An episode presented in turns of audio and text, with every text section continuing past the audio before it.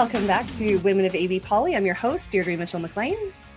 And I'm her sweaty as heck, hot flashing co host, Kathleen Smith, aka Kiki Planet. It is, it is hot ones, and really, we've probably got a hot podcast too because we were finally able to bring together two journalists who have been working on uh, both politics and not always politics, but still in the industry. Um, we have from actually both from Edmonton. We're lopsided again. Uh, Catherine Griwkowsky from Alberta Today. Welcome, Catherine. Thanks so much for having me on. And Sheila Pratt, retired but formally. Uh, there's a there's a long list, and I'm going to get you to start to tell me about that, and then we'll go back to you, Catherine. Well, thanks. I'm happy to be here with you guys. It's going to be a fun. It'll be a fun show. So yeah, I have I have been around a long time on the political commentary scene and the politics scene and the news scene, starting in Medicine Hat News in the late '70s. Can you believe it? Then moved up to the Calgary Herald, where I covered uh, Ralph Klein's unexpected mayoralty victory, which was then my ticket to great news coverage. And then uh, I came up to the Ledge Bureau in '82 for the Herald, and uh, after about five or six years doing that, I moved over to the Edmonton Journal and uh, was went up in management there for a while, and then went back to writing for the last 10 or 15 years. Politics, environment, bunch of different stories, lots of oil sands stories, that kind of thing. So it's all the same story we're hearing about today. So it'll be great. yeah, please Historic perspective. and Catherine, because you're now with Alberta today, but that's not where you started. No, so long and winding path. I I didn't even know I wanted to be a journalist until kind of the final semester of high school. Then applied to MacEwan. It was then college. It's now university. So did my two year diploma program. Did my internship at the Journal. Got a job at the Sherwood Park Strathcona County News um, was there for a few years, then moved on to the 24 Hours uh, Edmonton Sun combined newsroom, RIP 24. and then, um, of course, in 2016, I believe, was the merger between the, the Sun and Journal. And so I was there for a few years, decided I needed to get out, uh, applied for the Toronto Star, or I guess it was Star Metro.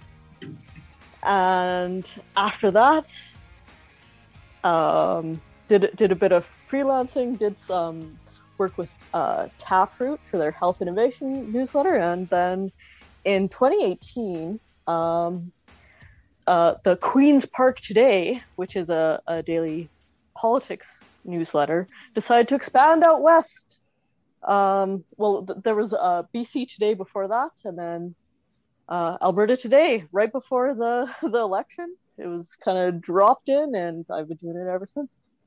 Ah, awesome. And Kathleen, you're muted. so we actually overlapped for about six weeks, I think, before. yeah. I left yeah. 2016. That's right. Yeah. I have yeah. to share with both of you. I'm so excited to have both of you here. Uh, I I often tell people my first celebrity crush was Tom Brokaw. That's not a joke. I'm dead serious. I think I was about 10 or 11 when I started crushing on him. And journalists have have always journalists reporters have always uh, been a a profession, a field of people that I hold in such high esteem because you tell our stories, you keep us informed. And for the most part, I think reporters and journalists still provide us with truth on a daily basis. And often that truth isn't what those in power want us to have. So I'm super excited to have both of you here. I have so much respect for what you do, but especially I have so much respect for what you do as women in this field. because, like far too many fields, it's a heck of a lot harder for women than it is for men. So, thank you for joining us for for this episode and let's get to it. Yeah. and so the first the first thing that I wanted to throw out because one of the things that we well I keep seeing online and this this just bugs me to no end is when someone comments on an article that is generally it's a reporting article right? And then they pop in and say well why didn't you talk about this? And why didn't you talk about that? And i'm always like because that's not the role of this that's that's not what this particular article does and so i wanted to start off with the difference between reporting and analysis and opinion. Because those are three very different articles and three very different styles of writing. And oh, yeah let's start there. Well it's true. The differences are often lost on people between these things. And i think even more so now than when i started out because it gets blurred on twitter all the time. Social media really blurs it um, a lot. But in in mainstream newspapers it's still there are still the categories and they matter and uh, so, yeah, it is frustrating. People say, well, why did you let him get away with saying that? Well, I'm quoting him so you can know what he said, right? right? And that's where we have to start. So, yeah, please don't shoot the messenger. it's the oldest trick in the book, isn't it? Shoot the messenger. Yeah. Yeah, yeah Kath, I've, I've seen uh, specifically, Catherine, I've seen you deal with that online so many times in the Alberta Ledge feed to the point where now it's quite commonplace. You'll, you'll just quote what the premier has said or what the health minister has said. And immediately there's a backlash of, why are you amplifying this? It, which I'm kind of, well, it's kind of her job to tell us what he says. if she doesn't, who the heck is gonna? Like, it's in the job description. Yeah, and, and I don't know if it's uh I don't know if it's a lack of intellectual curiosity or what it is, but there's there's almost this great divide that has gone on where you cannot um, listen to anybody who is outside of your sphere or your your type of influence. But mm-hmm. I I was always taught uh, straight from uh, journalism school that um, even if you are a columnist, to be a, a stronger columnist, lay out the arguments you're against and then refute them. Yes. Rather than no, let's not not talk about this at all. Just ignore it uh, completely. yeah, let's let's pretend this this doesn't exist. Like for for myself, I will read everything from you know Koch funded Fraser Institute report, reports to um, communist web publications like the Socialist World Wide Web. Like I will, I will read as widely as I possibly can. It doesn't mean you agree with anything. I think I think you should be able to uh, listen to something and then and then decide. Mm-hmm. Does that make sense? Yes, I think there's almost become a, a, a religiosity to how we digest news now. It reminds me a lot of, you know, I, I grew up in a, a church culture where when we had doubts about some of the things that were being taught to us and we asked questions the what we were told time and time again was well don't read this. Don't talk to these people. Don't associate with these people because they're going to fill your head with stuff you shouldn't know. Well i'm not sure what we shouldn't know. You know? I kind of think we should know all of it. And we, of course, we have a responsibility to educate ourselves, but we're also very dependent upon our media to give us a starting point at the very least, to give us mm-hmm. a synopsis. Sheila, you've you've been in this field for a very long time. So uh, I'm wondering, and I, I, think it's a pretty obvious question and answer, but I'm wondering how much you've seen the attitude towards reporters and journalists change, and if you've if you've seen that change, uh, what's the word, amplified or accelerated uh, since the Trump era and this fake news rhetoric that we get a lot of. What what are the most alarming changes that you've seen? Well, I, I think that the divisiveness uh, in the political culture it makes it very difficult for journalists to work. And one of you know when and one side, one actually important impact of that has been journalists are now dissed as you know you're not you're reporting fake news even if you're reporting the facts. So it, it makes it a it makes it very difficult to do the job. I'm actually glad I'm not out there at the White House trying to cover that. That would be just a very yeah. difficult thing. But you know, it goes it goes back. You could see the changes coming in the 90s, and one thing I always think about was the whole debate around climate change. That you know, in science, this this was one of the first big dilemmas for media trying to report this thing because there was this huge consensus that we have climate change, but we still reported. If you reported, you know, climate scientists say this will happen, then you always had to also quote the deniers who saying, but of course we know it's not true because you do two sides in a story. But that was a what they call now a false equivalency. You know, it wasn't two sides, but it was a belief, not a fact, that had to be in the story because we felt we had to be balanced. And that was because as things got more more divisive and polarized, there was more pressure on the media to reflect those sides. But it then it became some of your news was about belief, not about fact, as you right. know, and those are two different things. And that's really got heightened in the Trump era.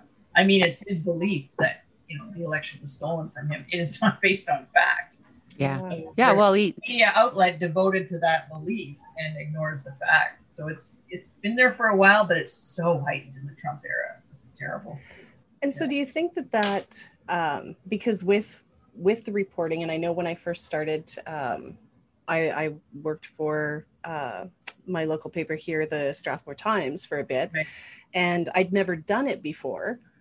I wrote, but I'd never actually done just strict reporting, and so, you know, I remember her telling me, "Well, you need to, you know, you need to ask for this or that, like both sides kind of thing," and I was like, mm, "No." like I'm actually not going to do that. And and I mean that was like that was a decision that I could make because I wasn't a staffer. I I was someone who covered these things for the paper. They needed somebody to do it. They accepted you know the the little bit of push that I did, which was, you know, I will talk to people that are there, but I'm not going to I'm not going to go out of my way to find someone who's going to refute something uh, that that I know to be true, right? I'm not going to go out of my way to include something right that that just gives me a quote i guess and and that so i i don't know where i got the backbone to do that. For you. Right? Now that i'm thinking about it i'm like that was kind of maybe not how i should have done it but they kept me so. Pardon me? A little cheeky? A little cheeky. Yeah but and i think too because i started covering politics, right? So starting from that, where I, I never reported on anything else. So starting from that, I already knew that there was a big problem with, you know, why would I include that if it's not true? And, oh, and that was, mm-hmm. yeah. So, yeah. so I'm wondering though, too, that with, because uh, Sheila, you and I had talked about this as well. When you're reporting, and I actually did this the other night on one of Kenny's uh, Facebook lives. I live tweet them. And I actually I was normally I do this because I'm like people should know what's being said, right? That's why I was doing it. And this one night I just didn't have the patience and I was like he's commenting on something he has no qualification to talk about and I'm just not going to repeat it.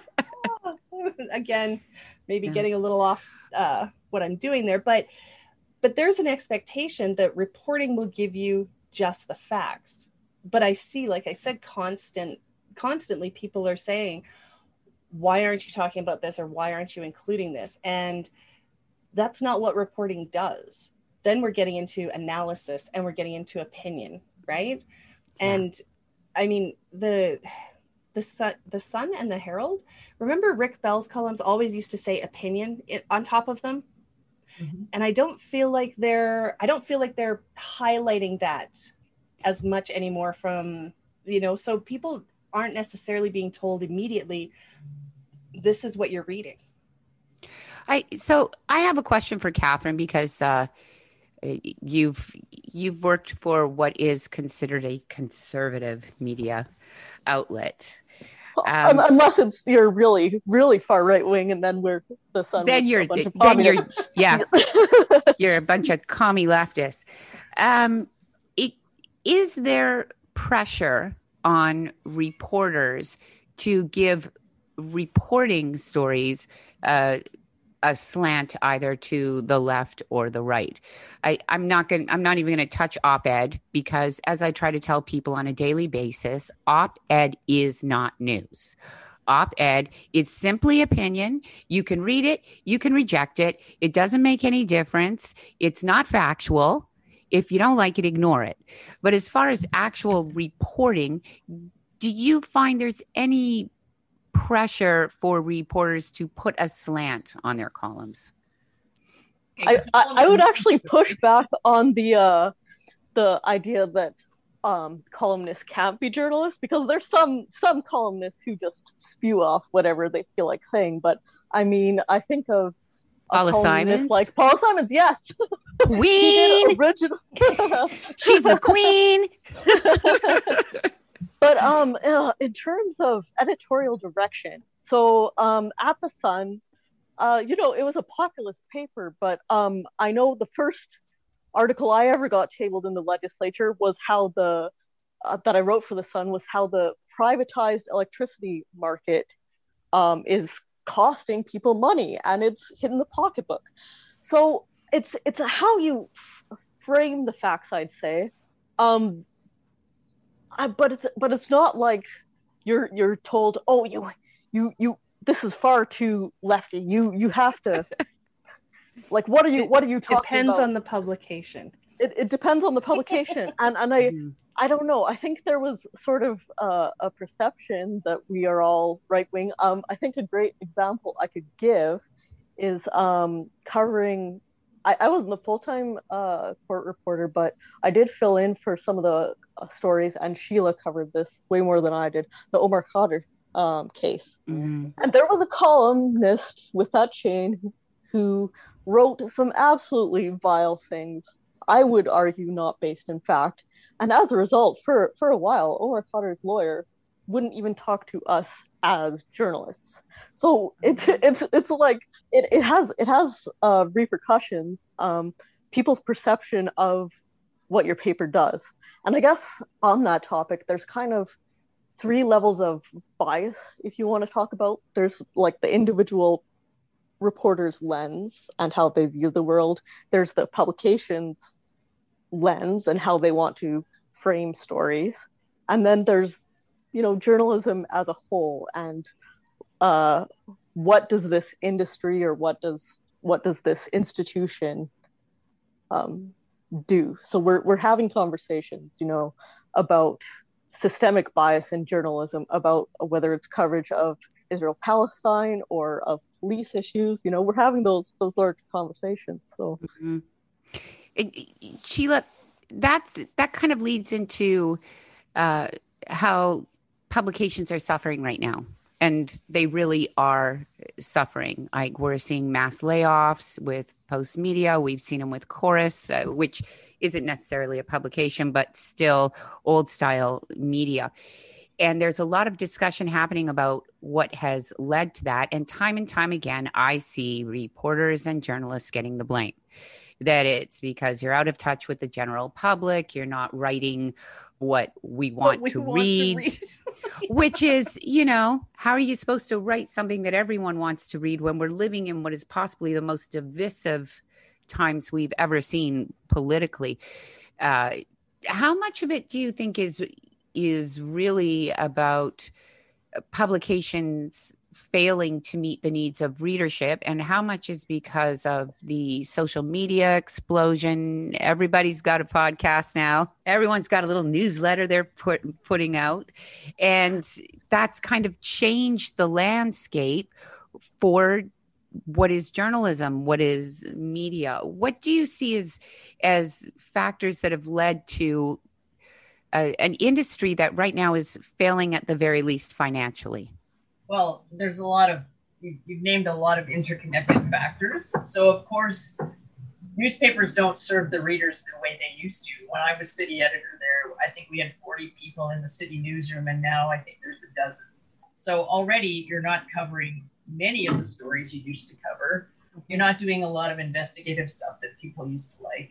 So and the, the range of the stories and the number of stories you could just really cut back.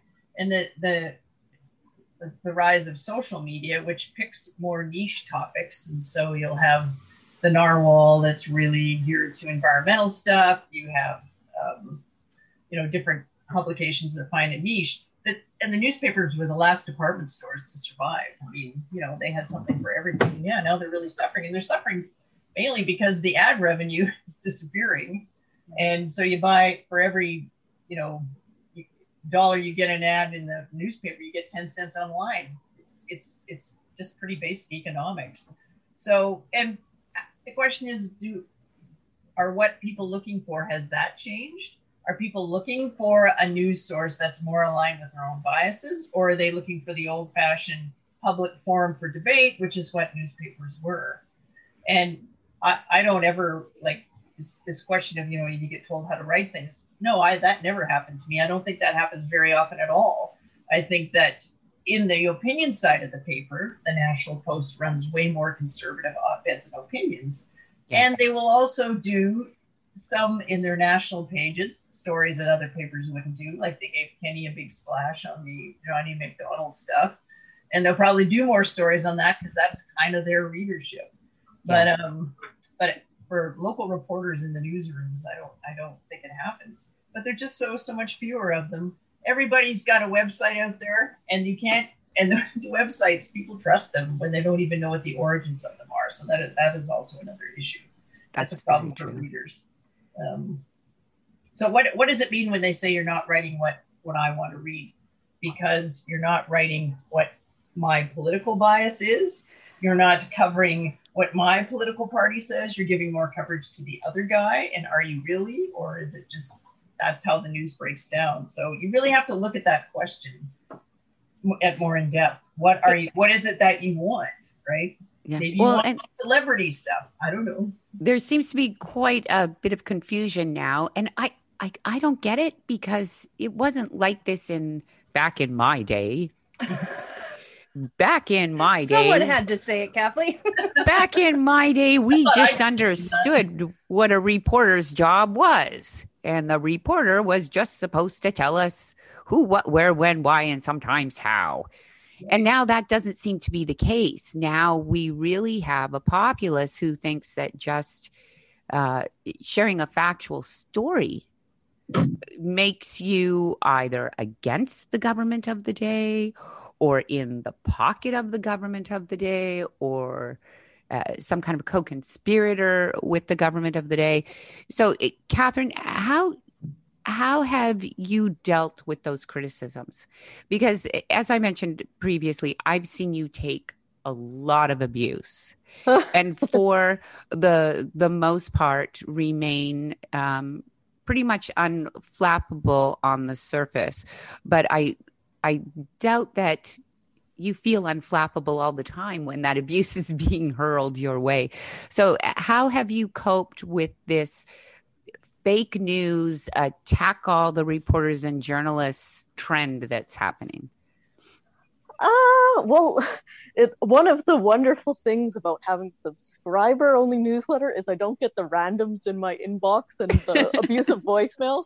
So on Twitter, let's say it's far more easy to just mute it. Like if you are uh, getting some abuse, saying like "you are a dumb such and such" from somebody whose name is, uh, you know, Bob, eight eight, eight numbers.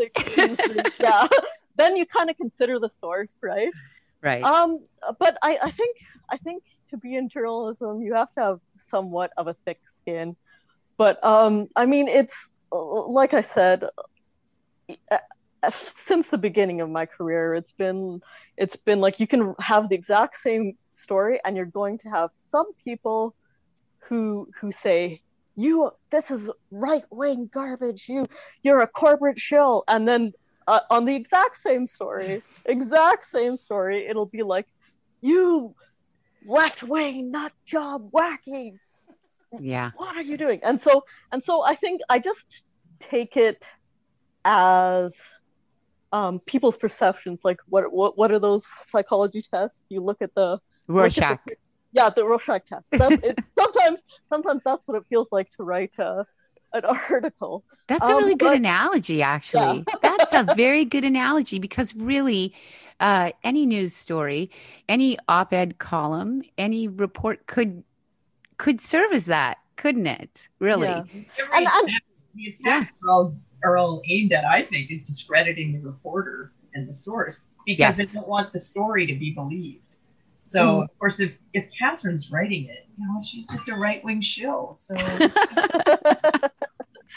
well, and, that, that's and- a new thing, right? That's a yeah. yeah and um i think something that has changed and i'm sure sheila can speak more to this is on since we are on so- social media it's almost about uh, like you never wanted to be the news you you might be happy to see your byline but people didn't really know the person who is writing the story.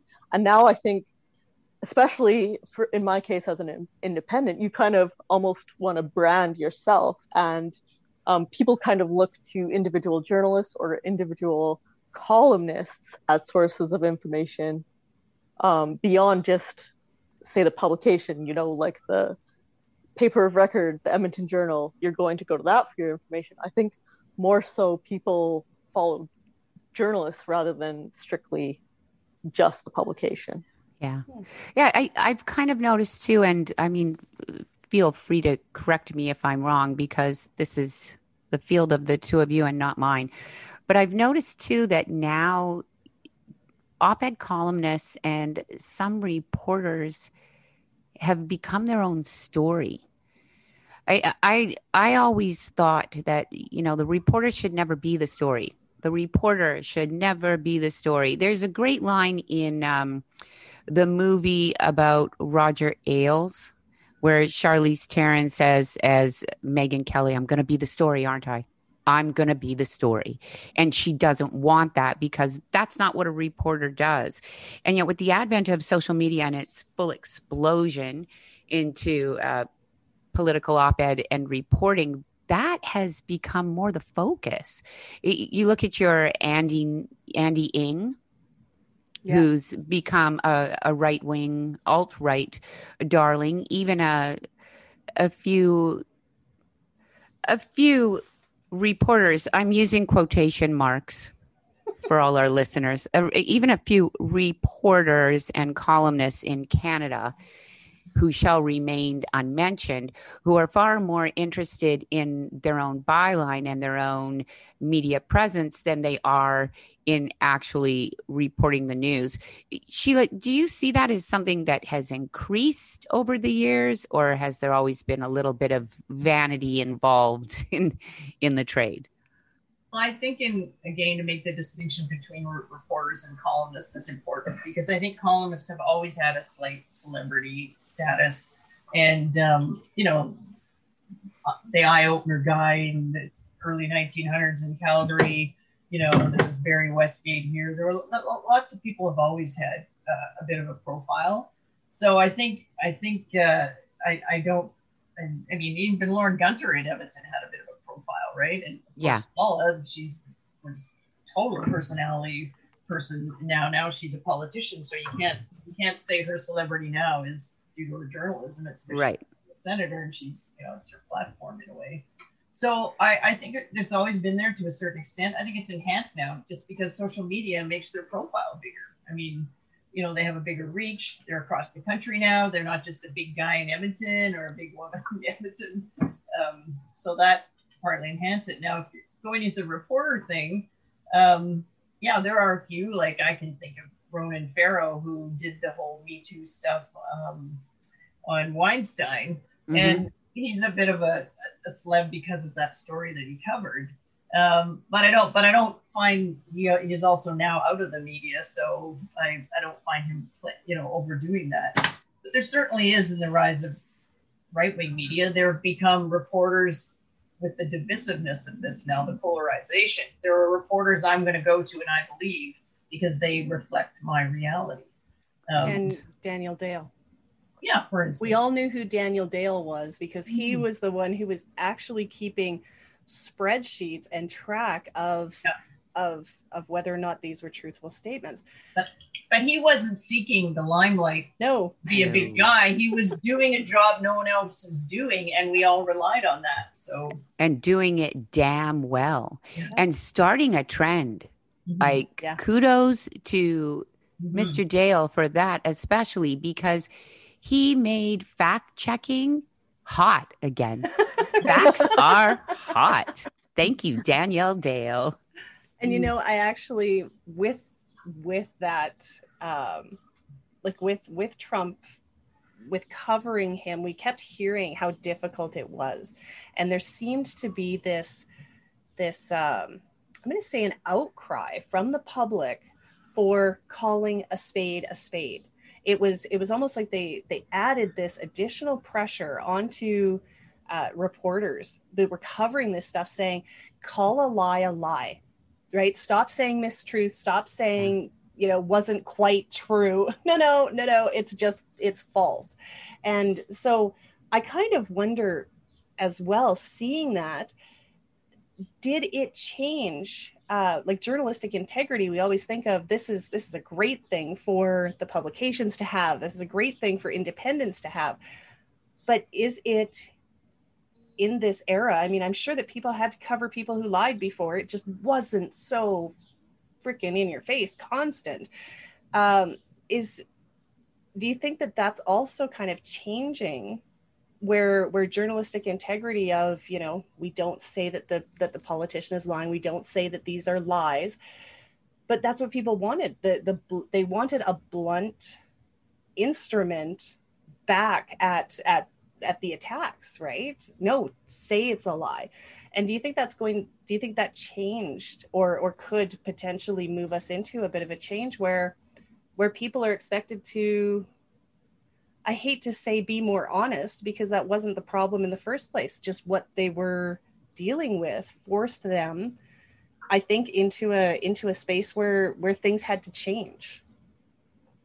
But is that Well, I, I, it, I mean, it, it was very difficult because you're when and the and the to be honest, I don't think in the '90s, the mainstream, and even 2000s, the mainstream media had a very good way to deal with this because the way has always been, well, if politician A says this, I quote it because he's saying it, right? and it, even if I know it's kind of dicey, I'll go get comment from the other side and they'll point that out. But meanwhile, I have printed something.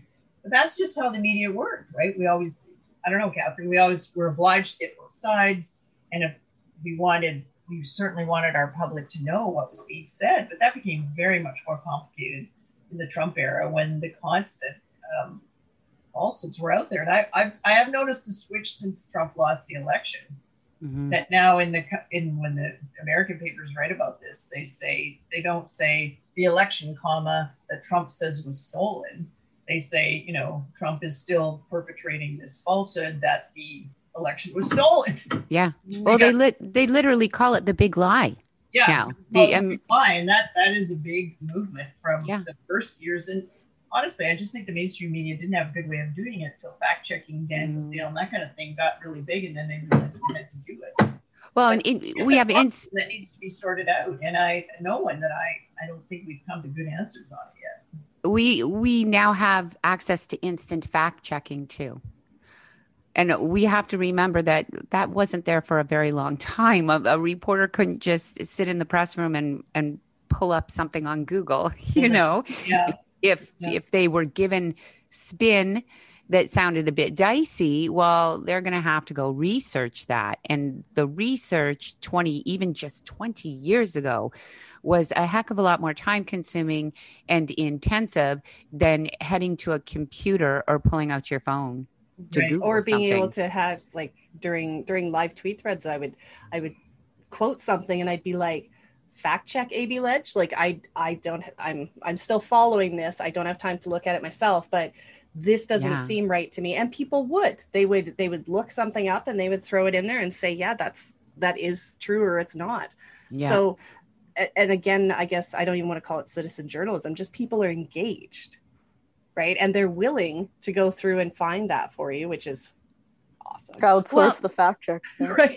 there's there's but we have to keep in mind too there's good engagement with reporters and then there's a really negative engagement one of the things that really distressed me uh, during the trump era the nightmare that was the trump era was how people were demanding that white house reporters walk out and not attend press yeah. press briefings like this would solve As if that was possible. anything. no, I don't want them staging a protest. I want our reporters there reporting on every word this monster of a human being says. And why are we putting the onus on the people who are are Tasked. letting us know what's happening? I mean, it's like kicking the crap out of the paper boy because I don't like Rick Bell's ne- recent column. You know, it doesn't really uh, make any sense whatsoever. Uh, Catherine, I'm wondering how, because we we do like to tackle women's issues as well. How much of the abuse you've received online, just through the normal course of doing your job, has been sexist in nature? How much of that do you think is based on your being a woman doing this job, as opposed to just the job? That is a very good question. I, I I feel like I get a lot less abuse than my television colleagues. Okay. My television reporters have to deal with, you know, the people yelling that horrible phrase. You know, they could pour their like weeks into an t- investigative television report and they'll get email call- commenting on their lipstick or what they're wearing. Yeah. Um, of of course, there's misogyny. There's also um, one of the really bizarre uh, forms of abuse I got was from someone who incorrectly assumed I was Jewish, and there's a white supremacist hurling slurs. So I mean, it's gender. Um, I'm I'm able-bodied. I'm white, so I don't I don't um, get the same abuse that uh, a woman of color would get Right. but um, definitely there's there's people who you know I'll I'll tweet something out um, reporting on something and you know I'll get oh of course it's always the ones with the pronouns in the bio That's my like- favorite insult. That's my like the- favorite insult. I go, hell yeah, it is. You're right. like we run a gang well- over here. yeah you know so I mean uh I, I feel like I don't get the same uh gendered abuse like I said that as my uh television colleagues like every every now and then you know it'll be like oh you're ugly or you're you're such and such and and i just i just think well how sad you, you can't um engage with the substance of the subject matter you have to resort to personal attacks like that's on you Yeah. bro And and for Sheila, you've been doing this for um, a long time. Your words, and I kind of envision you as you know that that ballsy dame who walks into a smoke-filled newsroom and lets the boys not gonna push you around. How much of that have you dealt with through your career? Because you you actually began your career in a in a time when women were still just fighting to be in the workplace and be respected in the workplace. So, how much of that have you faced in your career? You know, I was thinking about that leading up to the podcast because when I started in the Medicine Hat News, yeah, I was the only female reporter in that newsroom. Although they did have a writer doing the quote women's pages, uh, one page on you know Women's yeah, pages. in the Medicine Hat News. So so yeah, and I mean there was lots of you had to be one of the boys for sure. You know, you had to do the you know go for the beers after, and you know there was no way you could cover cops. You know, because guys at the station would just be too hard on you. But I, I didn't get, and I, I don't, I didn't get a lot of personal abuse the way you get on Twitter uh, these days. I think that's a whole new level of, of abusiveness that people get because people on Twitter just go crazy sometimes. It's, it's a forum for, you know, and just have no censure, public censure for against what they're saying. So I was glad I, I never had to deal with that. Yeah, you had to be ballsy. You had to push yourself forward to get listened. I was on honestly often covering things where you're the only female in a room of a bunch of you know oil guys on an environmental hearing, or um, and I mean even covering Lougheed, I followed him tons of places, and uh, so I, I didn't, I just didn't feel that interestingly that kind of. I mean, occasionally from your colleagues, but that kind of really pointed stuff that is on Twitter now. Thank God I'm just not out there in the middle of that. Um, I'm I'm lucky for that. It's very I kind of like the idea, yet not that it's actually gotten worse. Thank you, Sheila. I know, I know, but it's gotten worse for guys too because they go after yes. you know men who don't agree. with them. Equality. But, but they are more pointed about women. I mean, I think Rachel Notley's the only politician I know had a target on her in a golf course. Yeah. Yeah. And they with had that on me. I didn't ever see it. with women I, I've found online the attacks are they're far more pointed they're mm-hmm. far more meant to tear at the very core of who we are. They're far more meant to cause us to cry and cause us to retreat whereas the attacks on men tend to be more combative in nature. Come at me debate me fight me let's go which is you know how men treat each other on the streets in real life anyways. But i found that the the gendered attacks on women are really meant to destroy not to engage in battle.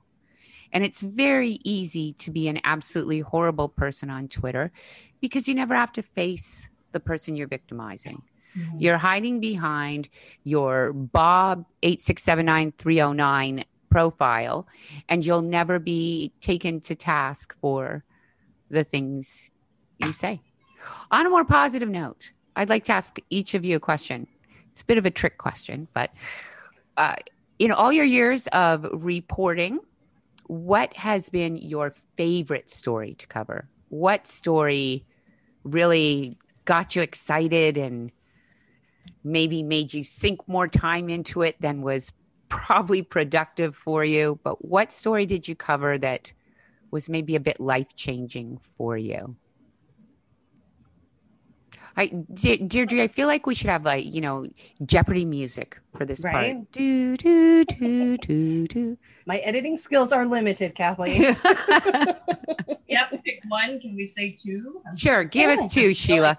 You've you've been at this long enough that I think we can afford you two. yeah.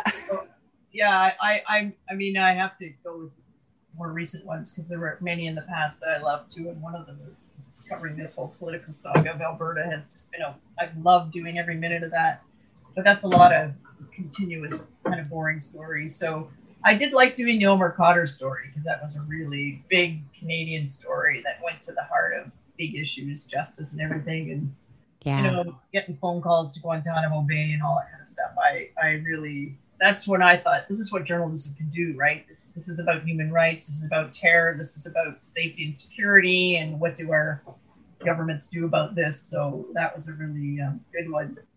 And my other favorite one that I did on two of them, I have three, but I'll stop with two. There was a group of farmers in Peace River who had um, they they were getting sick and their cattle were getting sick and there was it's because of a way they were producing the oil up there. I don't know, Captain, you might remember a bit of that story. Um, and I remember going up there and spent a lot of time up there, and you know I was in the, their houses, couldn't get sick on those fumes. It was awful. And in the end, they were forced to have a public hearing about this, and then this compensation. But it really put me in touch with what it's like to be little guys fighting the powers that be, which is one of the essences of journalism, right? You're supposed to comfort the afflicted and afflict the comfortable. And uh, and so I, I I know I really enjoyed that story. In the end, they they won they won their battle, and they had to put some pollution control equipment on this on these oil things. And um, anyway, and that was one of the last stories I did in the last ten years, I guess. So I think the the Omar uh, Khadr coverage that that you did, it I have to tell you, it changed a lot for me about how I saw how we engage in uh, these these battles in the Middle East and who the real victims are, and how we define who is a terrorist and who is a child soldier, Yeah. and who we believe deserves human rights. It it was, That was it a was huge, yeah. Amazing coverage, amazing work that you did, and I really appreciated how you you told his story void of the hyperbolic language that so many other publications were embracing at that point in time because they really felt that that's what the readers wanted. And it didn't do the story itself any justice. So in in all sincerity i think we owe you a debt of gratitude for how you covered his story because you honored it and you avoided the hyperbole hyperbole and rhetoric and, and you gave us you gave us a story that will stay with this country for a very long time Oh well, thank you. It stayed with me, and it was it was a it was a big education for me to learn all about this when I was covering it to make sure it got portrayed uh, how I thought it should. So thank you. It was a it was a journey. and uh, catherine how about you? Give us your your, your favorite story that you covered. How do I follow that? i know. Um, At least this time, Kathleen didn't say this was like, you know, touched her soul like she did last time. We had to give somebody else the, the mic. crying. I'm not crying. That's a good start. People on twitter would be amazed at how often i cry and it's never over some name some man called me on twitter either Yeah, it's like yeah. something some woman did and i'm Yeah, so catherine give us what you got Yeah, Catherine. You got lots. Oh well, see, I I have a very bad long-term memory. I don't remember what I wrote last week. Like it is, once I've written it, it is gone. Um, I'm gonna go in a complete different direction. Um, and just one of my personal, I guess one of my personal favorites were, um, we used to do previews for Festival Place when musicians were coming Yeah. and um, I got to talk to Bonnie Tyler, and oh my god and I like okay, my friends and I in high school, even though it's like a little before our time, would blast Total Eclipse the Heart and do donuts in the parking lot. We loved like Bonnie Tyler, and I got to interview her, and she was just so hilarious and so awesome, and I loved doing that interview. It was um like all, all, all sorts of entertainment is actually so fun to do. Like going to Boonstock and you wake up and there's dirt in your nostrils and it's so like literally physically dirty. Um, I love I love covering those type of stories, but I would say my favorite to do, and the reason this um, newsletter is so fulfilling to me is because I I feel like I cover stuff that is that has been dropped off as newsrooms shrink. I cover every little amendment. I tell what stage the bill is at, and for me, um, just the day to day, I find I find so fulfilling. Like I love the Yeah. wonky stuff in the reports, and I love the procedural nerdery. I love it. I love being a procedural nerd, and to me, that's you are such a nerd though you are I am, such a nerd but i love it you're like you're peak poli geek Yeah. and we have mad stuff for that. We have mad respect for that around this place. We Yeah. love the poli geeks. Yeah.